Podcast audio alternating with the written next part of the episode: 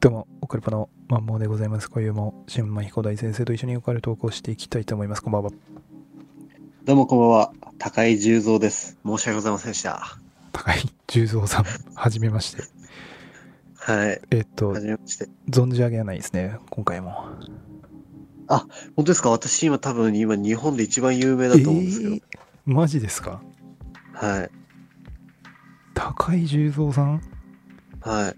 ちょっあと調べない、何した人かちょっとはい勘でちょっと答えて、十三十三です。おじさんですよね、多分ね。はいはいはいはい。え、全く全然ですか全然ですね。今日本一有名な、もえーう世界、世界に轟いてる。え、世界はい。でも謝罪っていうことだから悪い方でですよね。そうだね。えー世界そんなニュースありましたっけ最近もう、すごいよ。いろんな各国で。ヨマジーでロすッかパ、アメリカももう、え全然わかんないですねあれですね、あの、スシローの人ですね。えスシロ高校生ー、高校生、の名前名前。あえ何重蔵っていうのはあの人そうです、私、十三です。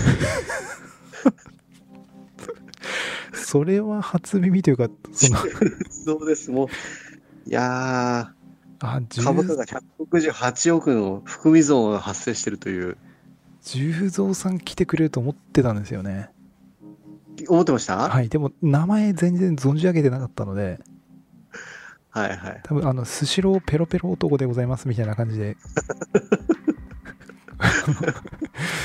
来てくれるのかなと思ったんですよねその本名で、高い 十三です。十条さんあれどうしたんですかあれいやー、みんなやってるよ、あれ。なんで俺やけ俺だけやねんとうん。みんなやってるし、ええあの、と、撮るからだよ、あ動画をを。動画を ねこんなことになったのは。って思ってるだろうね。なるほどねあれはちょっと大大変なことになっててそして陰謀界隈では違法会話も、それ、その話題出てんの陰謀界隈はやっぱ面白いっすよはい。今回のスシロー事件うん。これはうん。監視社会を作るためのうん。そのマッチポンプだとこっからいろんなところに防犯カメラがガツガツ。あそういうことですそういうことです防犯カメラあはといその顔認証システムはいはいはい。らへんが一気に来るぞと次はとは異常なほどにそのスシローのその重蔵さんのでことをきっかけにしてはいはい。連鎖して今いろんなとこで出てるじゃないですか出てるね。めちゃくちゃ出てるね。めちゃくちゃ出てるでしょなんか異常なほどにすごい出てる。すで多分みんな食いつくからだと思うんだけどうん。これはちょっとそのあからさまなんではい。これ何かあるぞとはいはい。いうことで陰謀界隈でははい。そうなってますね監視されてた方がいいんじゃないの犯罪減って。まあそそうなんでしょうけどね多分そういう監視いわゆる中そのなんでしょう全体主義的なものに対してなるほどねいろいろこのね。警告を鳴らしてるとか、ただこのね陰謀界隈で今回ちょっとまた違った目線ではいはい。あのーいわゆるその株とかはい。の目線からでの情報も意外に面白いのがあってはいはい。なんだっけな。えーと、普通の人は、はい。な、んこの事件を見て、このスシローペロペロ事件を見て、普通の人は、はいえーと、株を売る。はい。で、えー、なんだっけな。えっ、とね、あれなんだっけ、ちょっと待ってください。これなんかメモしてたのこれ、ほーと思ったのがあったんだよね。はいはい。えーと、ちょっと待ってください。あ、このスシローペロペロ事件を見て、はいえースシローに行くのをやめようと思うのが、まあ、普通の人と。はいまあ、情まあ、情弱というかね。はい。で、えー下がったスシローの株を買っておこうって思うのが、一般の人と。はいはいはい。で、この上があって、はい。飲食業界で防犯カメラ等の需要がただ高くなるから防犯関連の株を買っておこうっていうって思う人が投資家だよとなるほどね。いうことがありましてだからそのあー陰謀界隈の見解と、いはわいゆるトレーダーというかその投資的な 人たちのはいはいはい。その考え方が今回ちょっとうまい具合にマッチングしててですねはいはいはい。面白いなと、考えるね。うん、確かにね。そう。だこれもなんか、ペロペロ、ね ペロペロテロとかも言われてますからね。ペロテロですかそうです。なんで、その、このペロテロをやる前に、はい。スシローの株差がめっちゃ下がっから売りを仕掛けとけっつって、もしし仕掛けて、はい。で、このスシロー、重蔵さんに、ちょっと10万円やるからペロペ ロしてと。はいはい。で、動画アップしてっつって、はい。で、あれやりました。そしたら、その株を売ってた人はもうボロ儲けなんですよね。ああ、ああ、ああ。っていう風な、なんか のもありましたよ。へえ。下がる前に打っ空売りっていうんですねへーだから株は売ってもかあのあ下がっても上がっても儲かるんですようんあのいやり方次第でえ下がった。あー難しいね。 うんなんか空売りっていうのがあって難しいね。そこならんで辺ち下ょっとがる前に、うんう下がる前にん売ったら儲かるの売るっていうか空売りっていうのがあってうん。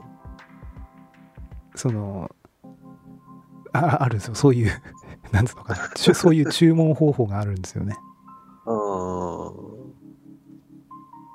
そうなるほどね。そうなんですねなので そのそういやまあ重蔵さんそうね。大変ですねでもこれ、前から凄まじい数いたよね。まあいっぱいいますよめちゃめちゃいて、ええどこの店舗のどんな飲食店でもめちゃくちゃやってるやつっていて、うんただ、バイト単位で処理されてたと思うんだよね。うん変なことやってるやついた、あんじゃあ、あそこ清掃しとくかとかさ、うん汚くして帰ってった清掃しとくかとか、うん店長がいれば、まあ、言うだろうし、うんいなかったらバイト間で処理してる話なんだよね、多分ね。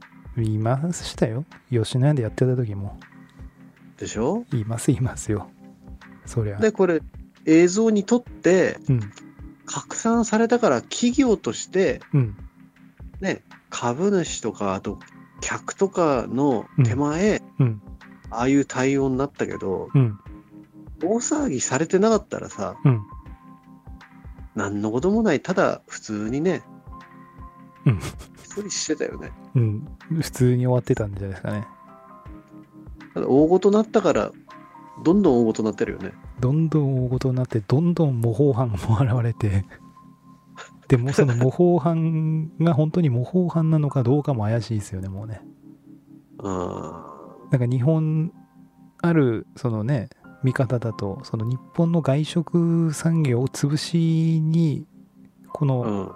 している工作員なんちゃうんかみたいなこいつら本当に日本人かみたい なそういうのもありますねあ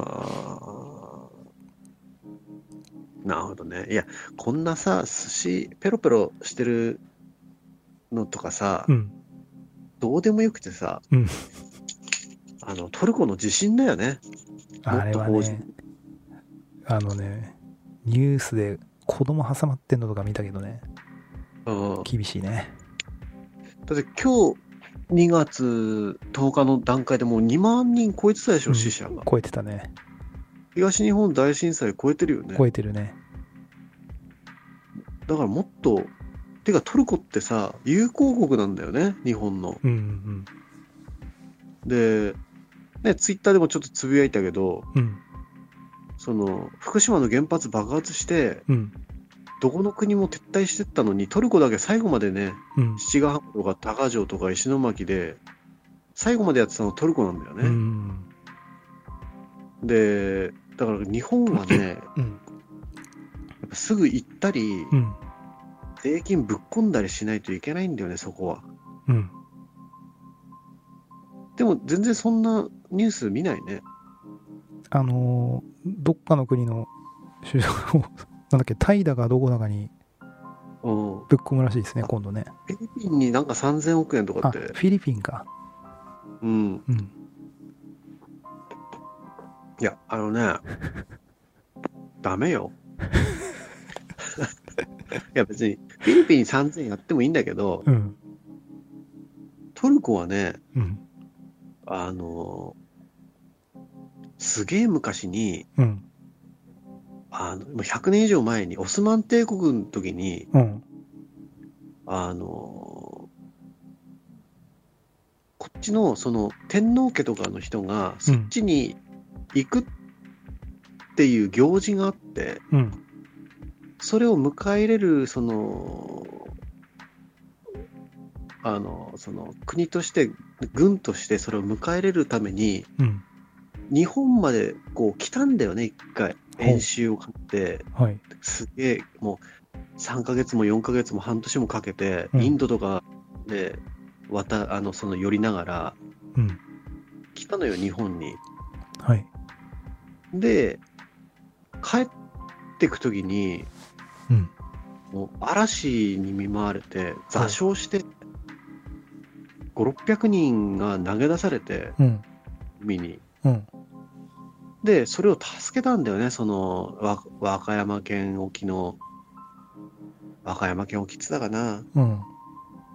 の、あの、村人たちが。うん。で、まあ、台風の時期で物も取れなくて、うん備蓄してた食い物とかもガンガン分け与えて、うん。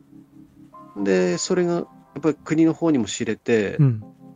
天皇の方からも、もう最大限にもう救助活動とか手厚くしろみたいなことがあって、うん。めちゃめちゃ、その、対応したんだよね、日本として。うん。で、えーそれがもう世界的にニュースになってて、うん。その当時ね。うん。で、トルコの人は、うんその昔の船座礁して遭難して、うんっていう出来事をうん。小学生のうちに習うんだってね。うん。うん。なんかそれ聞いたことあるね。あるでしょなんかあるよ、それ。なんだろう。ツイッターかどっかでなんか聞いたことあるんだ、それ。その話。見た。で、それふうにもうみんな知ってんだって、国民は。うん。日本に対して、そういう友好的なはい。感じだって。はい。で、イラク・イラン戦争の時に、うん。イランに日本人取り残されてたんだよね。うん。で、フセインがうん。 48時間後以降に、うん。イラン上空飛んでる飛行機は全部撃ち落とすって言い出したのよ。うん。で、日本人イランに残ってるから、うん。で、海外派遣も自衛隊その当時できなくて、うん。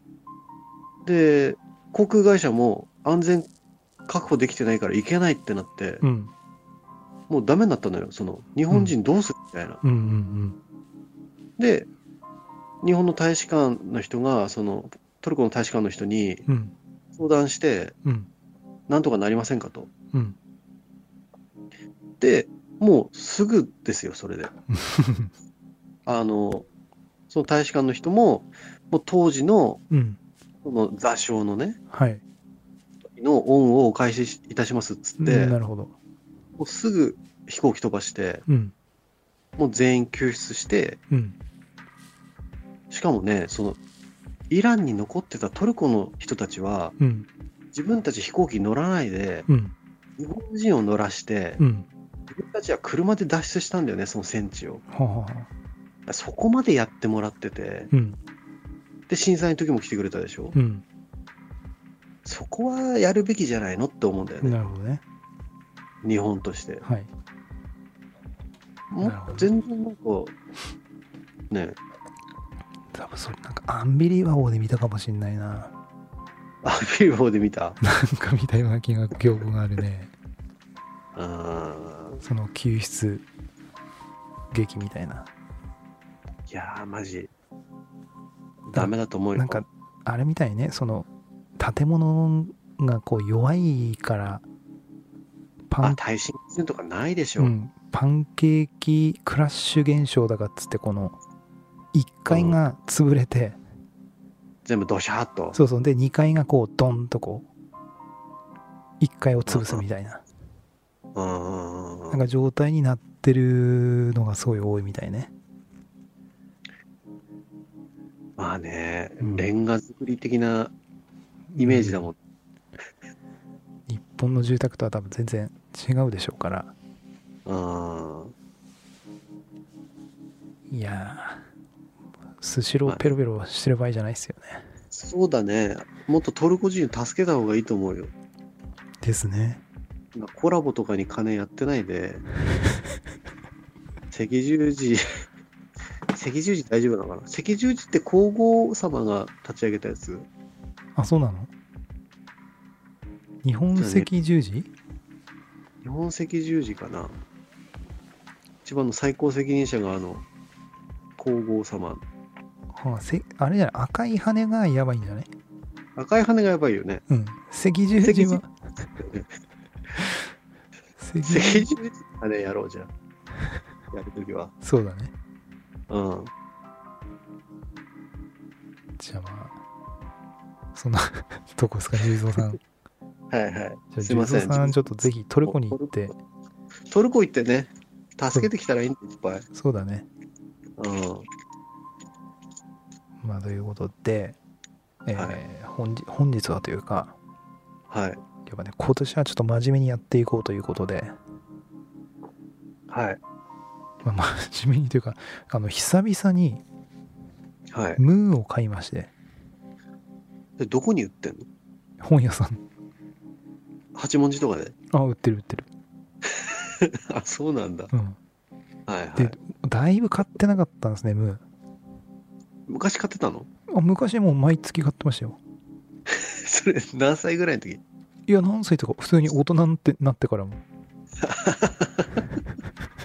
あじゃあつい10年前ぐらいってことえー、っとね20代半ば半ばぐらいまで買ってたかなえか買ってたんですようん。ただある一一時というかある瞬間にうん。これムーに書いたことマジくくだらなすぎるなと思って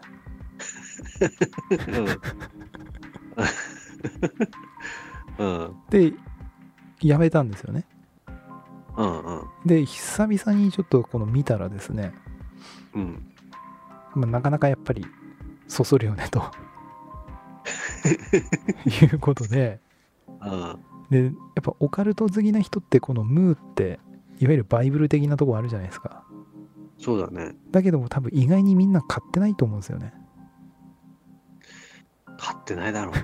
立ち読みとかねうんうんう。なんのでちょっとこのオカルポットではですねちょっと今年はこのムーを参考書にしてですねはいはいはいろいろこの私が気になったこのい。で紹な介んする。そうそうそうなんかトピックをは「いはい。千葉さんこんなのありますよ」とかあ、いいね。こう一緒にねこのムーを読んでいくみたいないいね。まあよ読んでいくというかまあこう検証ね。そう検証というかこのムーを居酒屋で広げなが らんこれなんやねんみたいなはいはいはい。そんな感じのねやつをちょっとやっていいければなといいね。思いましてはいはい。でちょっと早速いきたいんですけれどもはいちょっとまあいろいろトピックはあるんですがはい。今見てるの2月号なんですけどはいはい。ちょっとこ前、ちんまさんにちょっと話したのは、あの、ガイア、ガイアっていうね、はい。ガイア理論。はいはいはい。要は地球が一つの生命体というその考え方というんでしょうか。はい。についてちょっとやりますかっていうことで言ったと思うんですけど、はい。ちょっと今もう20分ぐらい過ぎてるので、ガイア、そう、そうだね。ガイアね。これもね、結構面白いんですよ。はいはいはい。まあ、地球っていうのがもう一つも生命体っていう、まあ、考え方なんですけどね。それって、あれだよね。スプリガンでもやってたよね。あ、本当やってたっけやってたやってた。そう、これもね、面白い考え方で、要はその、まあ、ちょこっとだけピックアップすると、おおと思ったのが、はい。いや、地球生きてるわけないやんって大概思うじゃん。 はいはい。なんだけれども、その、人間の、はいもうそのいろんな細胞がはい集まって一つの生命体としてこの人間がこう作られてるじゃないですか。はい。細胞そのものは何もそはの意志も何もないというか、はいはいはい。まあ、臓器もそうですよね心臓とかそうもだ。そうだね。それが集まって人間を構成しているのであればはい。その個々の生命が集まってガイアという巨大な生命を構成していてもおかしくないのであるみたいなはそういうとこからこの持ってきたりとかねあ。ここの考え。方というかはいはまあいろいろそこら辺も話そうと思ったんですけれど もいはい。 やめたの。思ったんですが ちょっとねそのね これはっていうのがあってスプリガンのやつは覚えてるガイアのやつ。いやー覚えてないね多分あれ全体を通してもう、もう1話目と最終回はガイアのことだったじゃん。あ本当だっそけの流脈、流脈あったでしょ。あああるある竜竜のでしょ日本のその祠みたいのを破壊して、ね、収めてたうん力がこう流脈となってこう、ブワーってヤマタノオロチみた いにうん、その暴れ狂ったでしょ、1話目で。ええで、最終回もそうだったじゃん。あ南だっ極の遺跡のとこに、けうんあソメイヨシノっていう女の子連れてって、うんで、あの、なんつうの、それをテレパシーみたいな、なんつうの、仲介役にして、ガイアと接触して、うんで、ガイアに触れちゃったから、うんもう世界中の流脈がもう暴走して、はあは世界中でドラゴンが暴れ狂ったじゃん、最後。ああんだっけ だいぶ忘れてるわもうあれはそのガイアに、その、触れたことで、なるほ世界がもう、めちゃくちゃになったっていう。どなるほどねはい。そうそうなんかそこのねだこの地球環境の今ねあとロシアとウクライナのこの戦争はすごい地球環境に悪いとか、ほうほうほう。まあそ、いろんなそこら辺のそのこの話もあったりとかねはいはいはい。そうそうまああったりもしたんですがはい。ちょ今回はですね はい。今回何ですかあのすごい気になったのが大予言2023と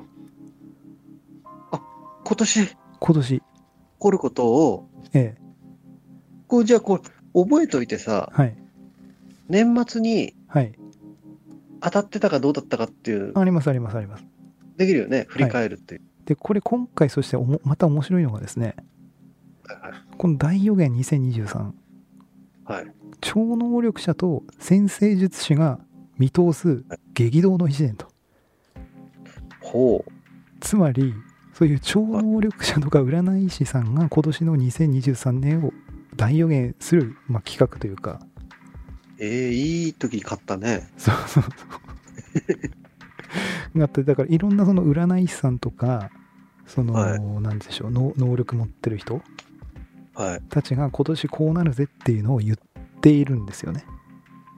はいはこれはすとごいね思って、これぞオカルトだなといはい。はいはいはい。いうのがあってですねこれただ結構これいっぱいあるんですよ。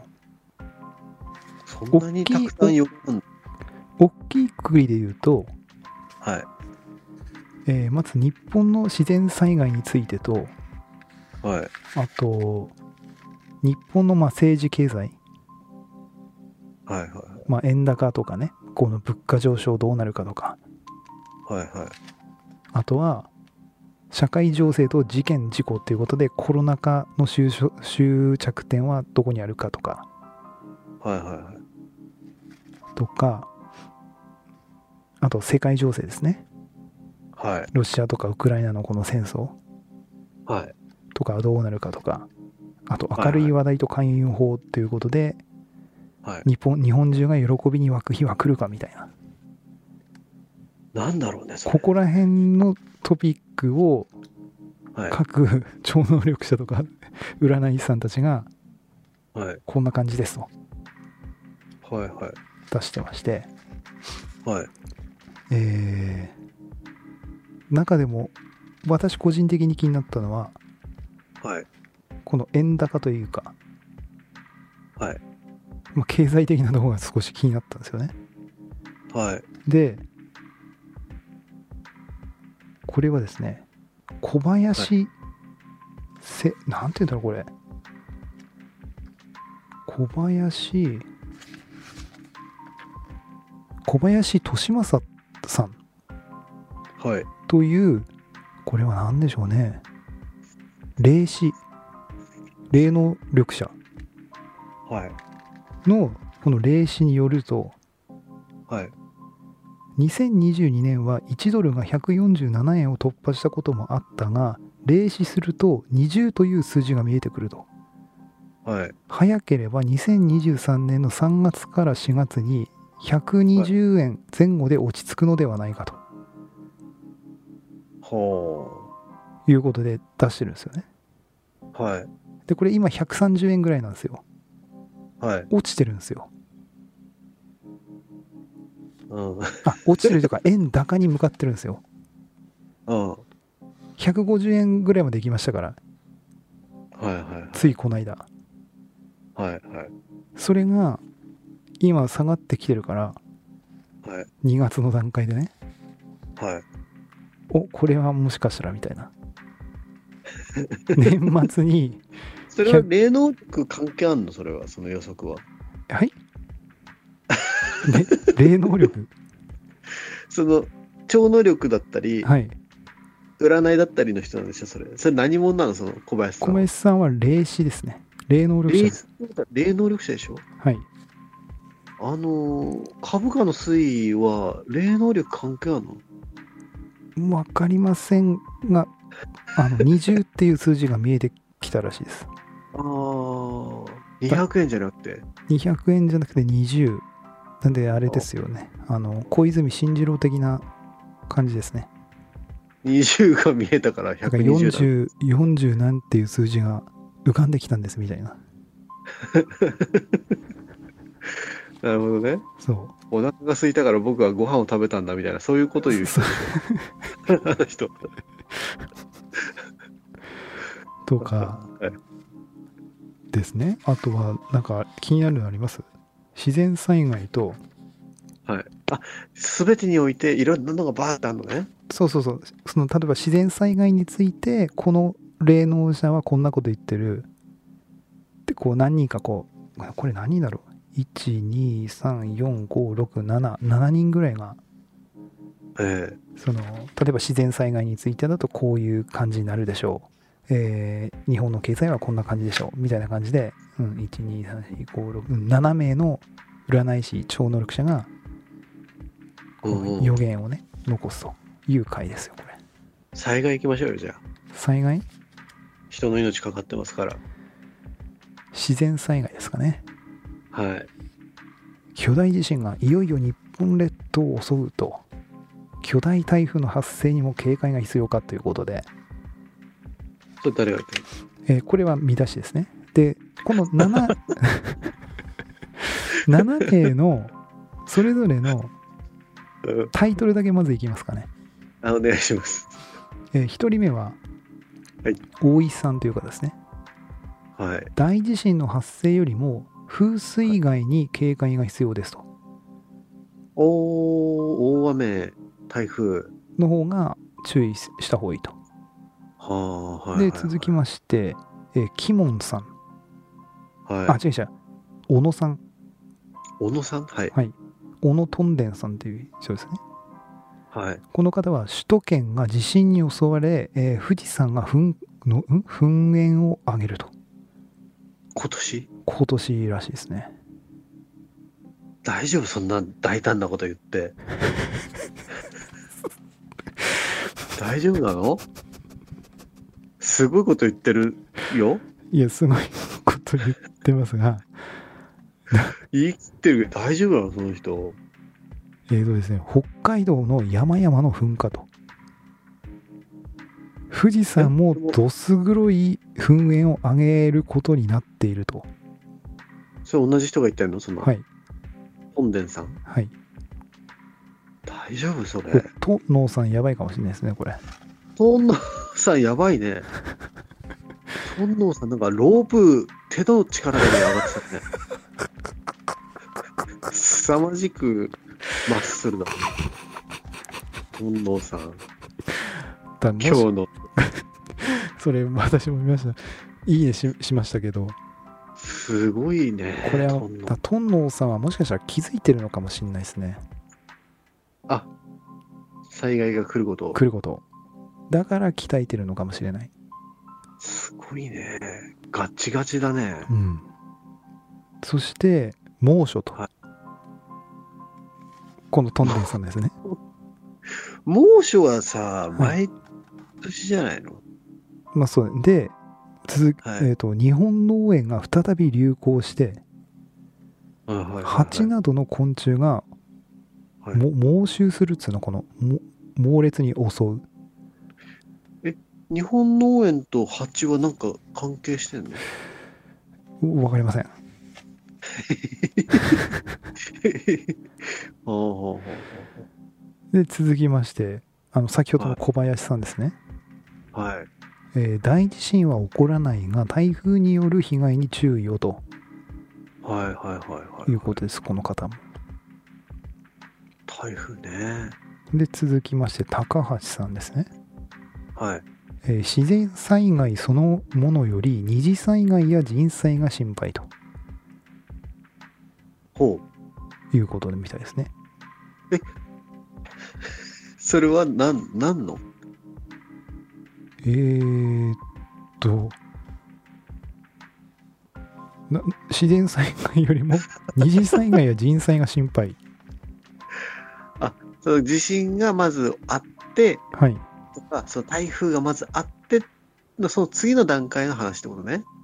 とそうですね自然災害をうなら、うーんとそうだね巨大地震の心配はなさそうですと2023年はね高橋でさん大曰くしたはことない、大したことないことが起きるけども、はい、付随して起きるその後のやつの方がやばいという。うん、ただなんか注意すべきは山火事ですと書いてます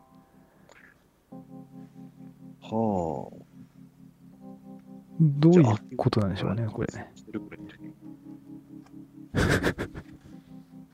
はで、えー続きましてあ。はい。チャチャズーさんっていうのかな、はい。えーチューブチューブいんなんていうのこれチューブいにし要はチューブより西ではい。中部地方より西側で大地震かみたいなああ、南海トラフ的なはいですかね都市首都圏にも影響が及ぶと,、はいはえー、と富士富士山噴火に関しては2023年ではないでしょうとい。あれ、だ実際、え大丈夫なのそれ。に2023ではないですよということですねそれ、その人たちって別々の場所でアンケート取ってんのかなうーんああアンケートその、 その、何が起こるかとかさ、うん経済面とか、またその災害面とか、そういうの多分答えたわけでしょはい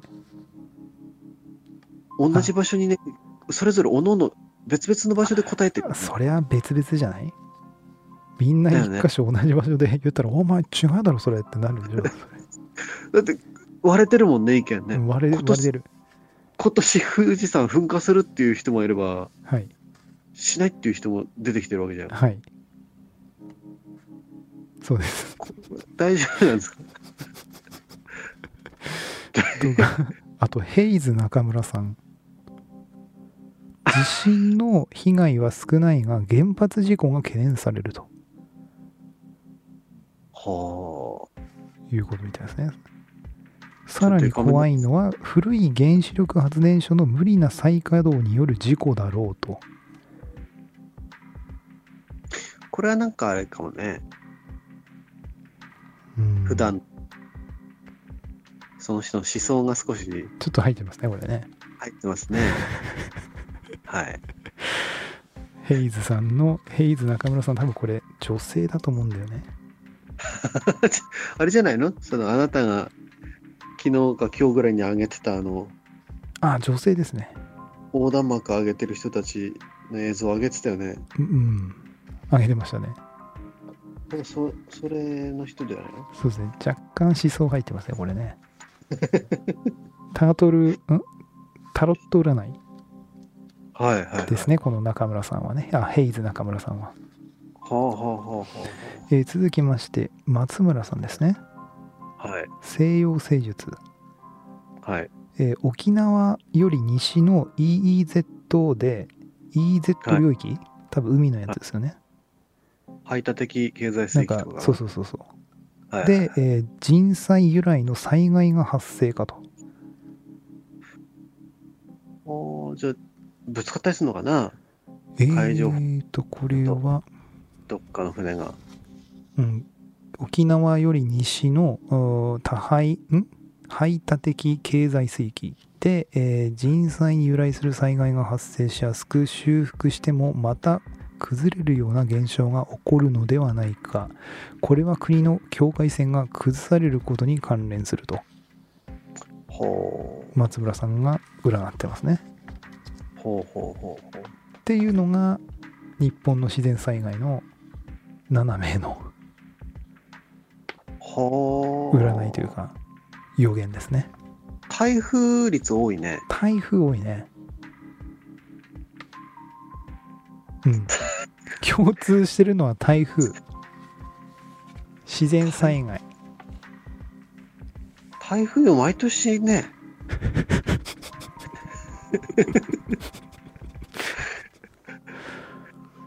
まあそれを言っちゃおしまいですよそれは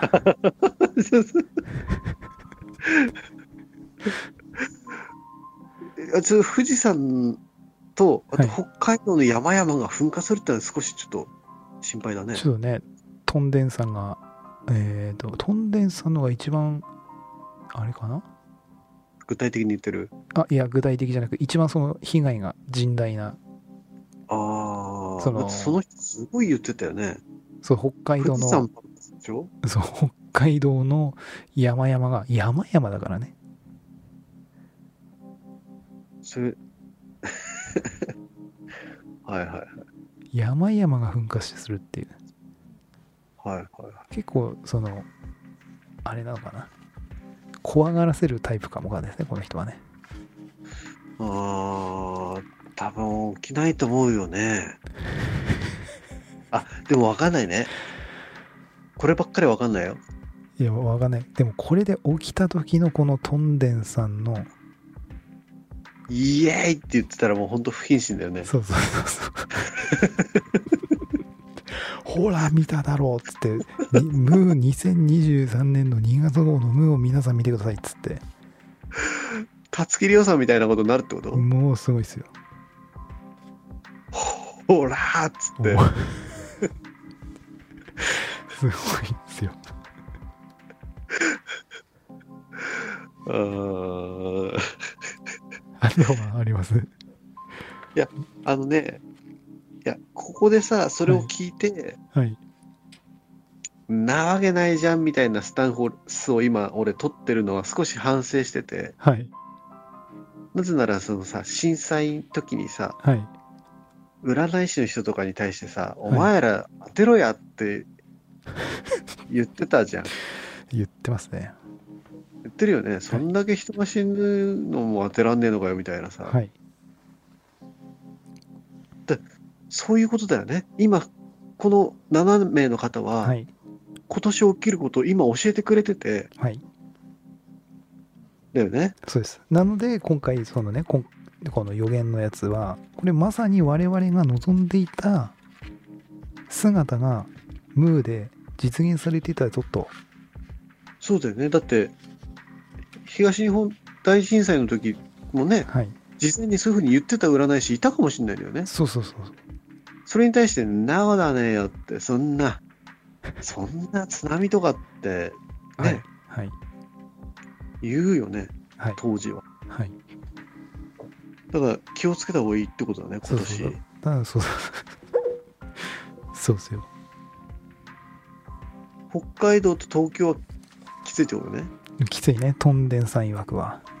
あと山梨とか、中部よりりの西ほあの富士山周り、うん。群馬。うん。なるほどね。そういう季節は分かん ないの。季節は、季節はそうだね。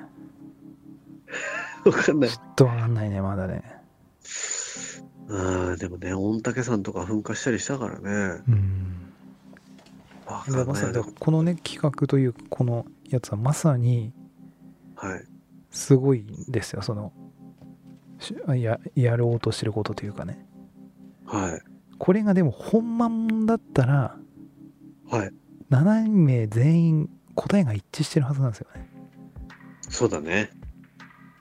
でこいうやみんな盤上一致でうん、これですっつってだから、いや、二人、いや、その中の一人は本間もんの可能性あるよね。まあ可能性あるよこれ、かぶってる二人がいたら、その二人が本間もんの可能性あったわけだよ。うんで、かぶってる人はいないいないの かぶってる人いないねじゃあでも全員、あのー、何でしょう自然災害ああいう地震とかは大丈夫ですよねっていうその一部かぶりはいるんじゃないですか、あー台風って言ってる。うん、台風の台風かぶりとかねああ、台風ちょっと気をつけようね、じゃあ。そうだねもしかしたら去年のよりもっとひどい台風が来るかもしれ去ないで年すなねんか、したっけはい去年、あれなんか新幹線とか水浸しにならなかったっけ去年それ違うっけ2年前だっ け忘れたもん新幹線止まったやつなんかあの長野県かどっかいやで地震だっけえあ白石んとこで地震、あれ、止まったのって地震だっけ新幹線止まったよね。うもう忘れてるもあんですねーちょっとね、気をつけていこうね、じゃあね。あと一つぐらいですかそうだね、なんかすごい、これはやばいよっていうのをちょあっと、あとトピしッてもらってク。トピックあ予言予言で予言えっ、とね自然災害でしょ、あとまあコロナについてのやつとその聞いてる人たちを、うんなんつうの、救うような、うんまあ、お得情報でもいいし、あじゃああやればですか。逃げてもいいし。最後に最後にというかこの明るい話題と勧誘法ということで日本中が喜びに沸く日は来るか、えー厳しい時代にこうつかむコツはみたいなはいはいはい。これはえもう7名言ってましてはい。あでもこれあれかちょっとちょっとこれでも微妙ですねおの おののおのおのの開運法がただ書かれてるだけなんでじゃあ、これは知っといた方が、はい一番これ大変なことが起こるような、はいその注意喚起というか、皆さあー注意喚起ですねん。はい。うーん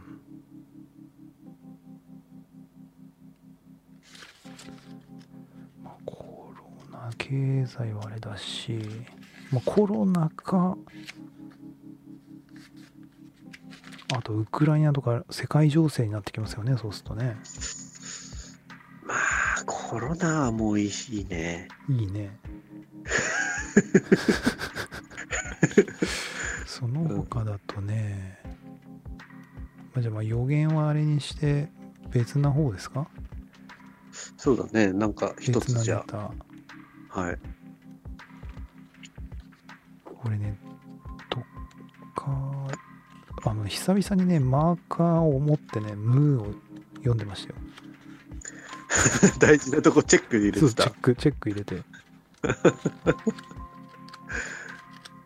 あのねそう投稿のやつではい。そのムーのその中でムーミン広場っていうのがあっていわはい。ゆる読者投稿の何でしょう、はい場所っつうんですかねはい。でこれでねちょっと興味深いのがあったのでそれいきますかねはい。はい。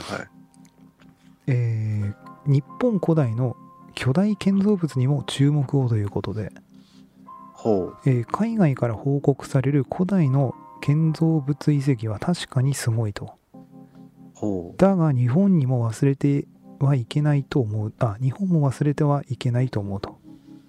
はい。はい。えー例えば現在の出雲大社の高さは24メートルだが、えー古代のものは48メートルだと。よん倍じゃん。うん倍だね。はいで、えーまたかつて存在した東大寺70の塔の高さは100メートルにも達したと言われていると。東大寺そんなでかかったのの110ひん東大寺の70の塔おう1 0 0メートルで最近の両者の発掘調査で、えー地中から大柱はい。が見つかっており、えー古文書の記録が事実であると証明されたと、ほう。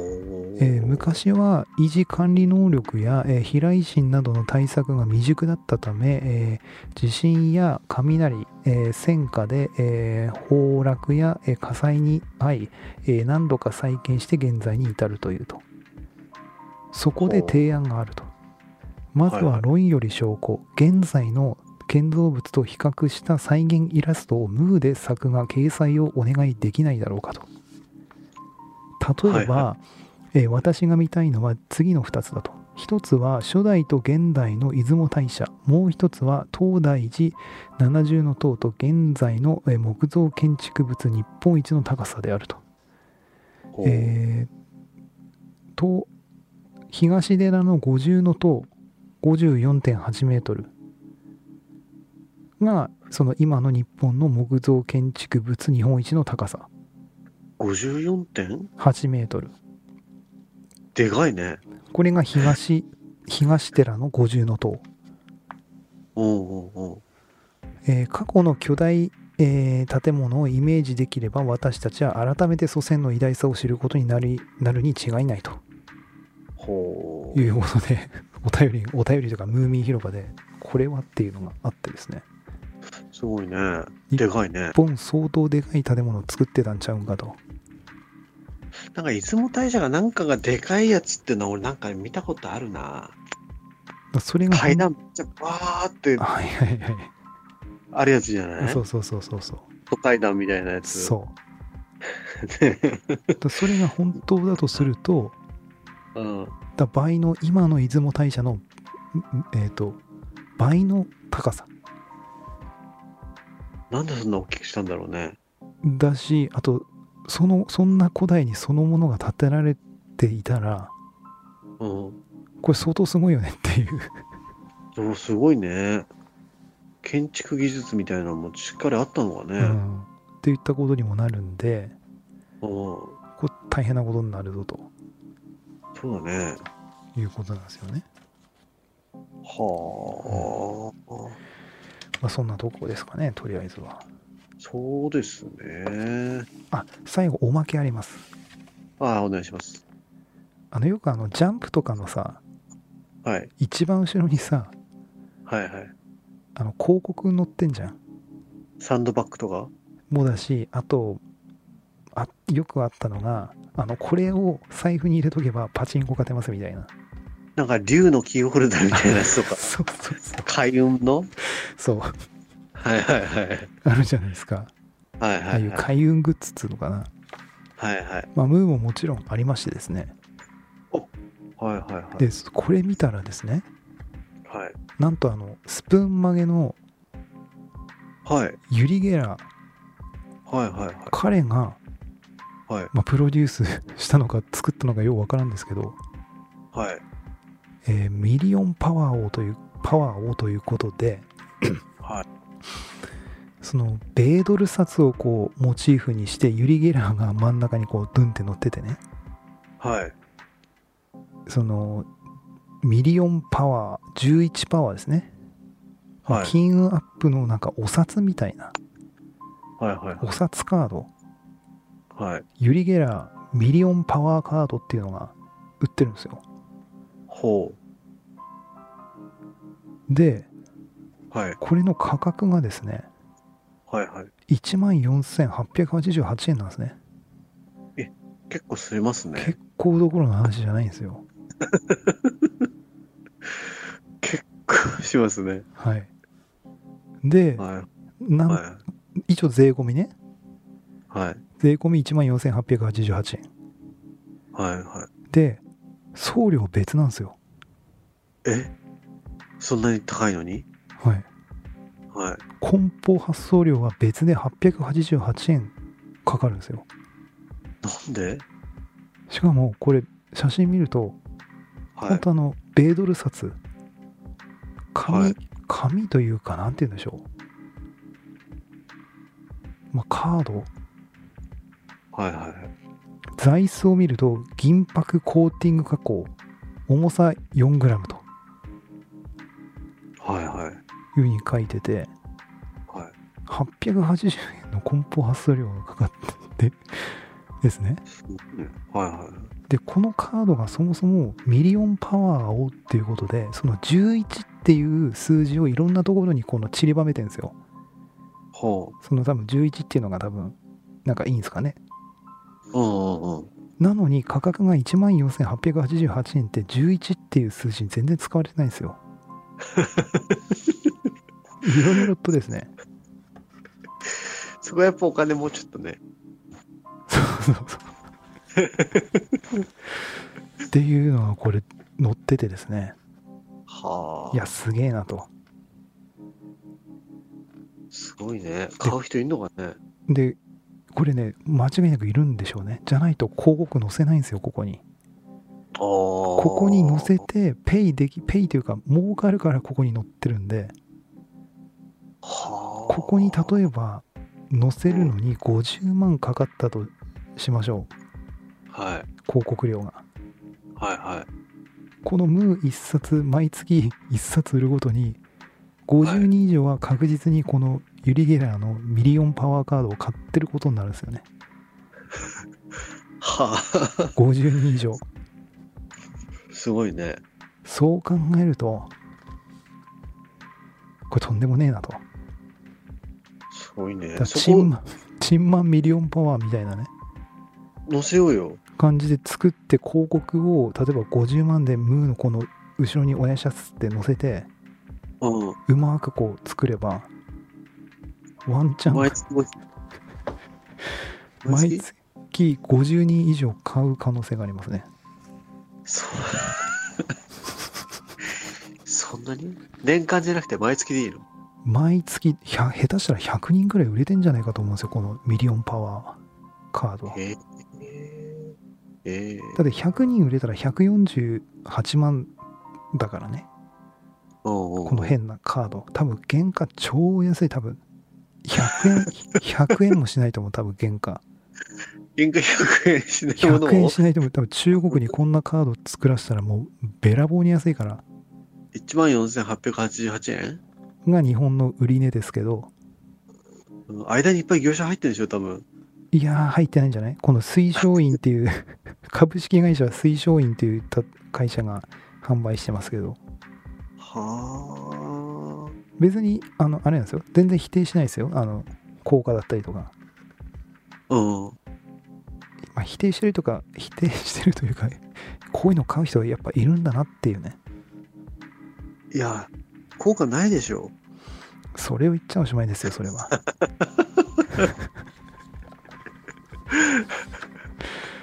効果あるかないかは本人本人がね本人がこれで「おユリ・ゲラーのパワーめっちゃ感じる」っつってだったらユリゲラー、超能力なのあれ。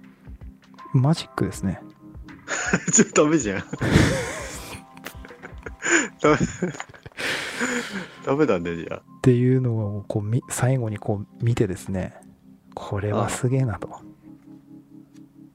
うんましたねおまけとして、そうだね、すごいね。はい、サンドバッグとかなかったサンドバッグはねあのやっぱねムーだからねパワーストーンとかお守りとかあれはなんか、お札のお風呂に入ってるおっさんと美女みたいなあ。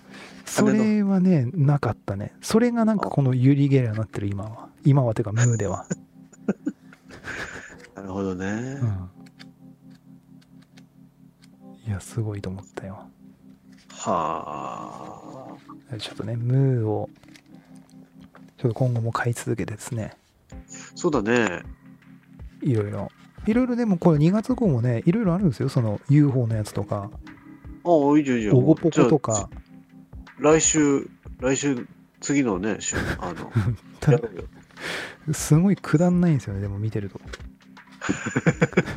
まあいいんですけどね全然ねでも、でも、見出しとしてはいいじゃん。見出しとしてはもうね素晴らしいですよ UFO、新たな新情報、カッコムーみたいなさ。そうそうそう水面に浮かぶオゴポコの顔の撮影に成功みたいなそれ、見出しでいこうよ、その、ラジオのあのさうん、謝罪ゲストはまあ、置いといて。そうだよねうんまあそんな感じではい。まあちょっとね今年はやっていこうかなとそうだね。はいといった感じですねそうだね。はい。ということで、今回のポッドキャストは以上となります。また次回のポッドキャストでお会いいたしましょう。バイバイ。バイチャ